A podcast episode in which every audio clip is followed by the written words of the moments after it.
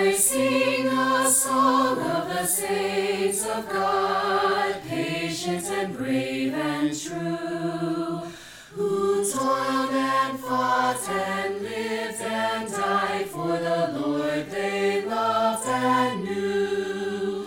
And one was a doctor, and one was a queen, and one was a shepherdess on the green. They were all of them saints of God, and I mean, God help me to be one too. Hello, and welcome to Tea Time Theology.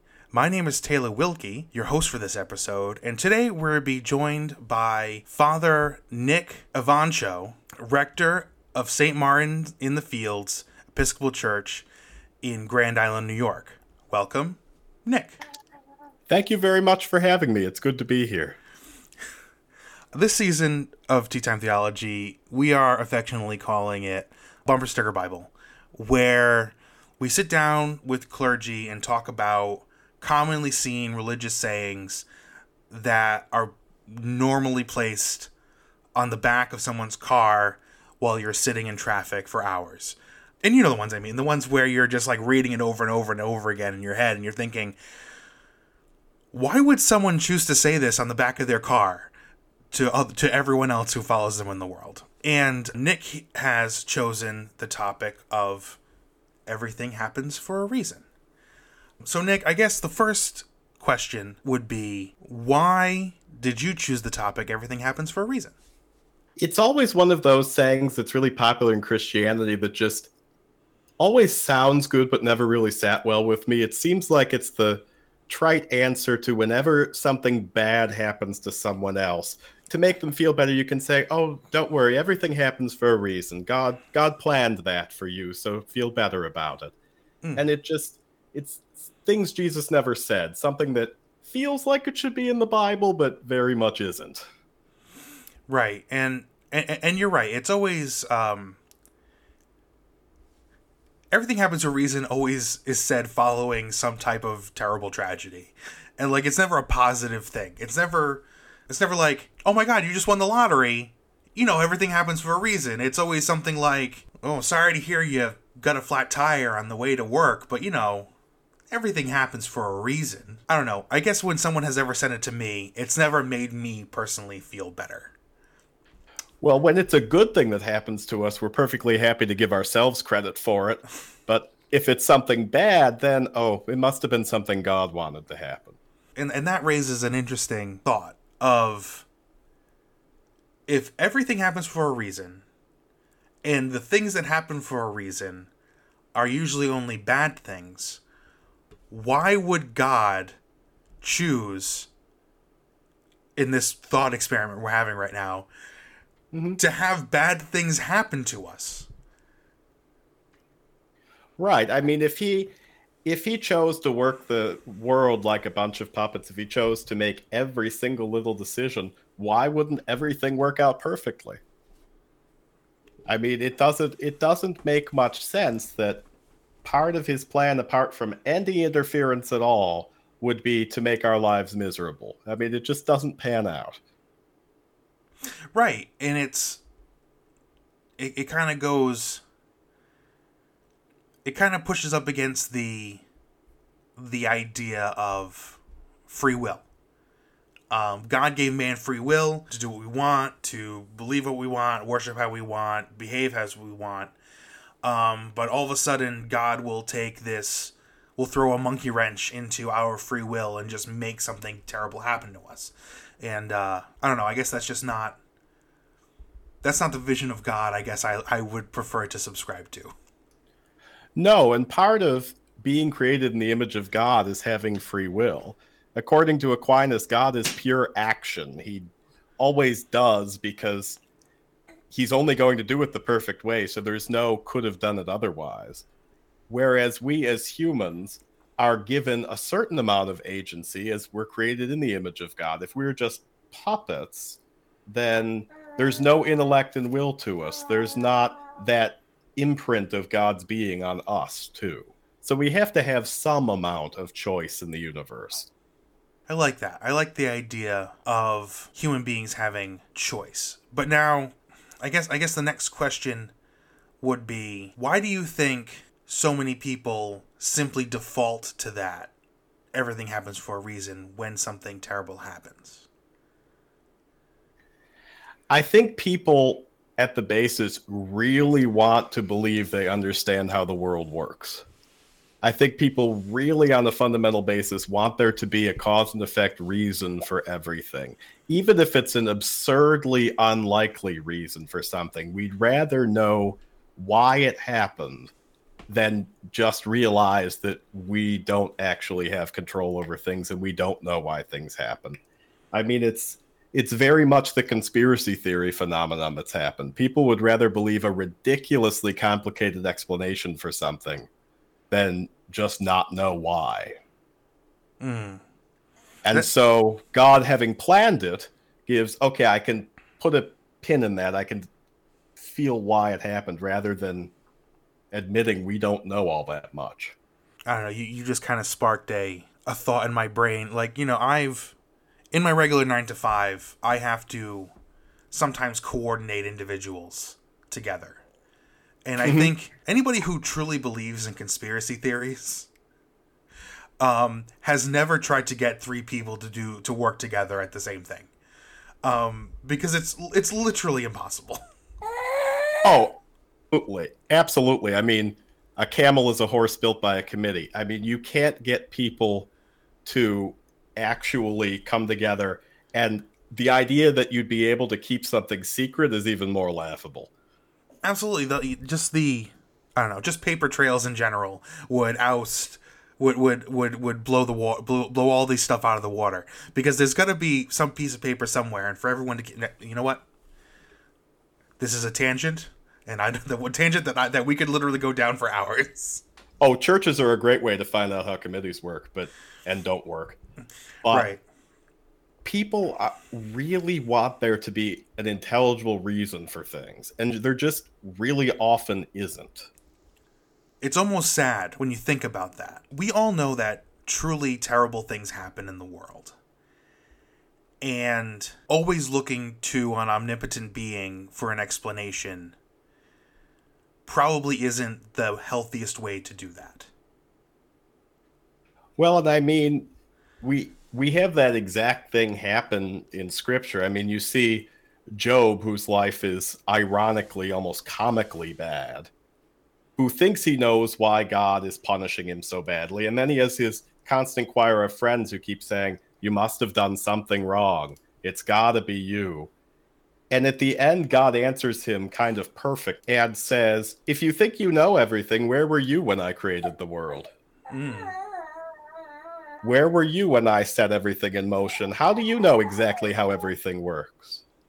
Hmm. He didn't say, he didn't explain it, he didn't tell him exactly how it was supposed to go, but he simply questioned the pride of thinking that we'll ever fully understand how everything's supposed to work. I guess part of the human condition is trying to figure these things out. And most of humanity isn't equipped to think critically about maybe the choices that they make or their surroundings in a given situation to truly understand why these things are occurring. No, and it can easily devolve into a theology that's really popular now, especially in TV preaching and things, the prosperity gospel of if you believe rightly, if you do everything I'm telling you to, then your life should be going really great. And if it's not, it's because you either didn't believe enough, didn't pray the way I told you to, did something wrong, and that's why God's teaching you a lesson. I've never been to a church where that has been the message. Um, and like you said, I've seen it on TV, but I've only ever seen it like as a cartoon or a caricature of worship so I guess in, in in a sense I don't believe that exists, but I guess it I guess it does in some places. It very much in modern evangelicalism and really fundamentalist circles that's it's not well articulated but that's kind of the underlying belief mm. if something's going badly well they obviously weren't following the the proper rules, doing the, everything correctly. God must be trying to tell them something. I mean, we always try to answer the question, why do bad things happen to good people? And God's answer to Job is essentially, they just do. I mean, he doesn't give a because you did this, this is happening to you. Because you should have listened to me, this is happening to you. No, he simply said that this is what is happening. And it's Job's own pride to think he could know better than God why those things are going on. Right. Now, lest this become too depressing a theme, I mean, there is a counterpoint to it. Okay. And that, I mean, we do see in Romans and other things, the verses like everything works together for good for those who are called according to his promise. I mean, God promises that things will work out in the end. He just, I don't think, promises us that every little step of the way is perfectly choreographed to get there. Mm. I think the really impressive thing is that even out of the worst things, he can bring good. I think that rather than somebody saying, you know, everything happens for a reason, people should say things like, well, this is just a trial. See, even even trial is a little harsh because that means that you're being tested somehow, and I don't, I don't, I don't like that either. I think that you may not be being actively tested, but it, what it can be is an opportunity to grow. Mm. I mean, St. Ignatius of Loyola famously joked that um, if God is leading you to a lot of suffering, he must want to make you a saint. That each of those times may not be some intentional lesson, but there is usually something we can grow out of it. Everything that happens to you in your life is an experience, and you do grow as a human or as a person from that experience. And the more experiences you have, the more prepared you are for the next experience you run it you you come across. Right. It's not that God's trying to put you into a bad situation to teach you something. But that part of God bringing beauty from ashes, bringing good out of bad is that when you do get there, there's usually something good that can be brought out of it. I mean, not to bring not to bring the specter of 2020 back into our lives. But the Everything Happens for a Reason crowd was really tested about two years ago, where the world got. I mean, not that it's not scary right now. It de- the world definitely is scary currently still, but the world got extra scary for about a year and a half. For the first six months, I don't think any of us knew what was going on. And no, to, absolutely. To, to a point that the world hadn't seen that kind of upset. I mean, since the Second World War, store shelves being empty. I mean, yeah, it was it was objectively terrifying, and I think one of the things that was, like you said, the most terrifying about it was that everyone who was around, everyone who I spoke to anyway, the last generation to truly experience this it, w- it has been has dead and, is dead and gone. There was literally no one anybody could ask to say, so what do we do now? What did you do last time this happened? Because the last time this happened was right after World War One, and that whole generation is gone. Right, exactly. And even then, they had no hope of things like a vaccine. Mm.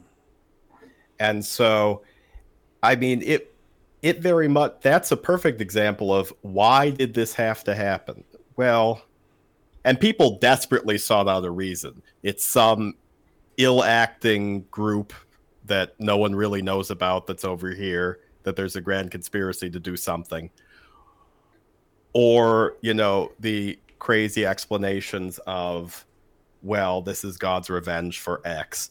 But in reality how will we ever know why that had to happen? But I think we're starting to see that we did lose a lot of good things. I mean, there were definitely sufferings and loss, but some things I think were purged that probably needed to go in the world. Things were reformed that may have come back better than they left.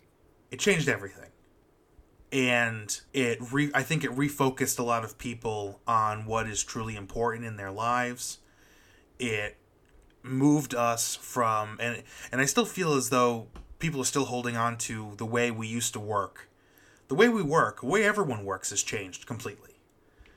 Um, oh, in, entirely. Even in ministry, I mean, the idea of keeping a church office open eight to five, five days a week is getting rarer and rarer. Right, and and I think the like the working crazy hours or the or the really uh, giving yourself to the company. I think I think that's over. As a society, we've decided that there's there is no reward great enough to keep myself from the people and things that I care about most. And that shift of priorities isn't a bad thing, but we often don't question the status quo until something breaks it. So let me ask you this, Nick. What does everything happens for a reason mean to you as a single person in this universe? To me, there is a portion of it that is that I believe is true and that God is working towards a good end. I think that God is certainly bringing everything together until that time when finally everything is brought in the consummation of all things. I think it can ring hollow when we want to say that thing you're suffering through right now. There's a reason for it. You just just have to find it. I've just in pastoral care, especially at people's deathbeds and things, I've found why to almost never be a useful question. Why now? Why is this happening to me? Why is why is my relative the one dying? it's almost never a helpful route to go down because there's almost never a good answer for it. But luckily, the the hopeful end of it is that we believe God is taking all of those things that do happen, whether we know why or not, and working them towards a good purpose. And I always come back to I'm a member of the Society of Ordained Scientists, as is your mm. bishop. My background's in biochemistry. And so I always come back to the science of everything, and there's a certain amount of uncertainty that's just built into the way that the world works. Mm. I mean, we look at things like modern physics, and there are things you just can't know. And in fact, knowing some properties keeps you from knowing about others. There's a certain amount of absolute uncertainty at the base of things. As much as we want to believe we know how everything works and can reason out absolutely everything, the real answer is the deeper you go, the more questions you get, the less certainty you get. And so it's almost as if God has built in a certain amount of mystery, a certain amount of uncertainty into the world we inhabit. I am by no means a scientist. I'm barely an engineer. Um, and it's very satisfying as as an analytically minded person to look at a situation figure out the problem and understand what's causing it and then generally having an idea of how to fix it. So, I guess I, I don't find myself personally falling back on everything happens for a reason. I find myself falling back on, well, that happened. There probably was no reason for it, but I am be better prepared the next time and maybe you'll agree with me and this is just a, something i thought of in the moment. I think i think the whole th- things that people should say is not everything happens for a reason but this happened to you so you can be ready to help someone else the next time it happens. Absolutely. I mean it's not that this had to happen to you because there is some big, big plan behind it. But the fact that it did happen to you now means you can draw out the good that God is giving you from it, whether it's to be able to identify with someone better when they come to you with a similar problem, or whether it is learning something about yourself, whether it's just a big dose of humility from the universe to remind us that we wouldn't be very good at being God. One of my we wouldn't be very good at being God. One of my favorite and one of my favorite um, examples of this. Um, and maybe maybe you've seen it too, but there's a uh, uh, and we talked about this in a previous season where we did a whole thing on television shows and and stuff. But uh, the episode there's an episode of Futurama, Godfellas, and in the episode, Bender is God, then he meets God, and at one point the God entity computer thing, whatever it is, Bender says, "You know, I was God once," and God says, "You were doing really great until everyone died." and that's uh, I don't know what, what you just said made me think of that, and I always and I always love that uh, line from that episode. Uh, I love that episode in general. There's so much quotable stuff in that episode. Oh, it's a that that whole episode is hilarious, but it's a great philosophical experiment of you know, we can often trick ourselves to think if I could just control everything, it would be great. But then if you play that out, you wonder what happens when you miss something. Everyone feels as though they can be predictive until and that's all working great until you need to be reactionary. And I just I just don't think a lot of people prepare themselves to be reactionary. They're always trying to plan their way out of everything. And I think that gets back at what you know theologians have always agreed is the grit, the mother of sins, pride. I mean, when we think we can be God, we've gotten our priorities messed up. When we think we have figured it out, then it means we're overlooking something. Mm. It's that humility of just being able to say, "I don't know, but I can." I can deal with whatever happens knowing that God will help me bring good out of it instead of I really think I have the whole world figured out.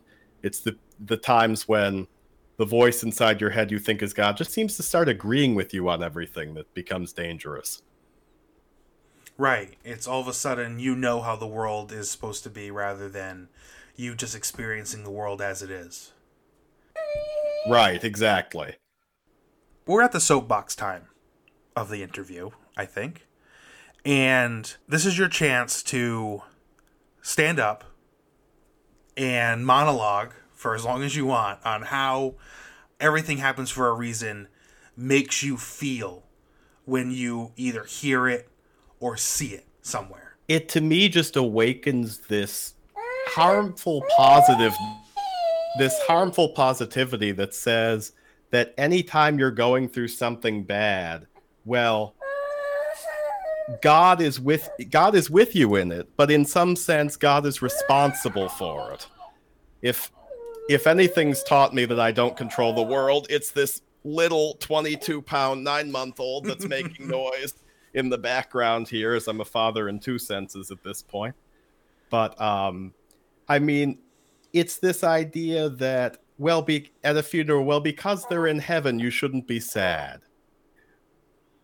I mean the prayer book itself even notes about that saying that just because we believe in resurrection doesn't mean that funerals aren't a time for grief and loss. It's this sense that god is not with you in the depths of the bad things that happen to you but is somehow above them outside of them causing them instead of being with you being willing to enter into all of those difficult things that happen and come out with you on the other side. The God who understands what suffering that we have a high priest who has gone and can understand what we go through. Mm. It makes God more into a, you know, observer of a little someone standing above a little um, terrarium watching everything watching everything that happens rather than someone who is deeply and intimately with us as we walk through life. I mean, it's very much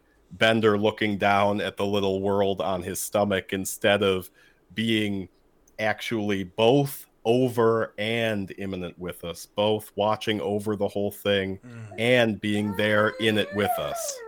And so it's one of those things that sounds like it should bring you a lot of comfort, but as you think more and more about it, almost distances you from God. That was very poignant and very well spoken. It does sound like someone else in your life requires your attention, other than me for now. Oh Um, no, it's fine. Um, so I think this is this is probably a good place to end, and uh, we end our podcasts pretty much the same way every time. Uh, we well, first thing we ask is uh, if someone wanted to hear you or come meet you on a Sunday, where should they go? I am at St. Martin in the Fields, Grand Island, New York, which is literally an island between Niagara Falls and Buffalo.